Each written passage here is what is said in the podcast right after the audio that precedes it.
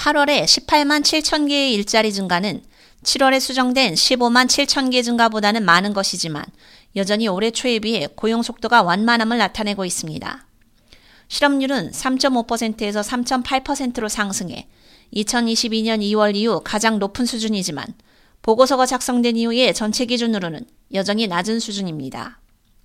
고용시장 둔화는 경제가 완만한 기조로 성장하는 데 도움이 될 수 있으며 인플레이션이 계속 둔화될 것이라는 연방준비제도를 안심시키는 데에도 도움이 될 수 있습니다. 연준이가 11차례 연속 금리 인상을 단행하면서 인플레이션이 지난해 최고점인 9.1%에서 현재 3.2%로 둔화됐지만 인플레이션이 계속 완화되고 있다는 징후를 감안할 때 많은 경제학자들은 연준이 추가 금리 인상이 필요하지 않다고 결정할 가능성도 있다고 내다보고 있습니다. 연준은 폭발적 일자리 수요가 임금을 부풀리고 인플레이션을 부추기는 경향이 있기 때문에 고용이 둔화되기를 바라고 있습니다.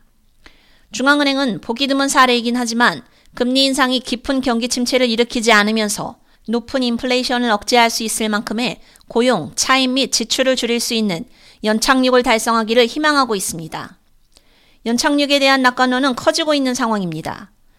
경제는 2020년 팬데믹 경기 침체에 뒤이은 호황기보다는 더 느리게 성장하고 있지만 점점 더 높아지는 차입 비용의 압박을 견디고 있기 때문입니다.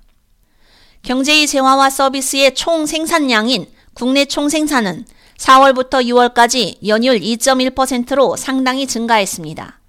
소비자들은 계속해서 돈을 썼고 기업들은 투자를 늘렸습니다. 연준은 고용 둔화를 원하고 있는데 이는 근로자에 대한 강력한 수요가 임금을 부풀리고 인플레이션을 부추기는 경향이 있기 때문입니다. 노동부는 지난 31일 실업수당을 신청하는 미국인의 수가 3주 연속 감소했다고 보도했습니다. 기업들은 해고 대신 신규 일자리를 줄이고 있습니다. 7월에 게시된 일자리는 모두 880만 개로 이는 2021년 3월 이후 가장 적은 수치입니다.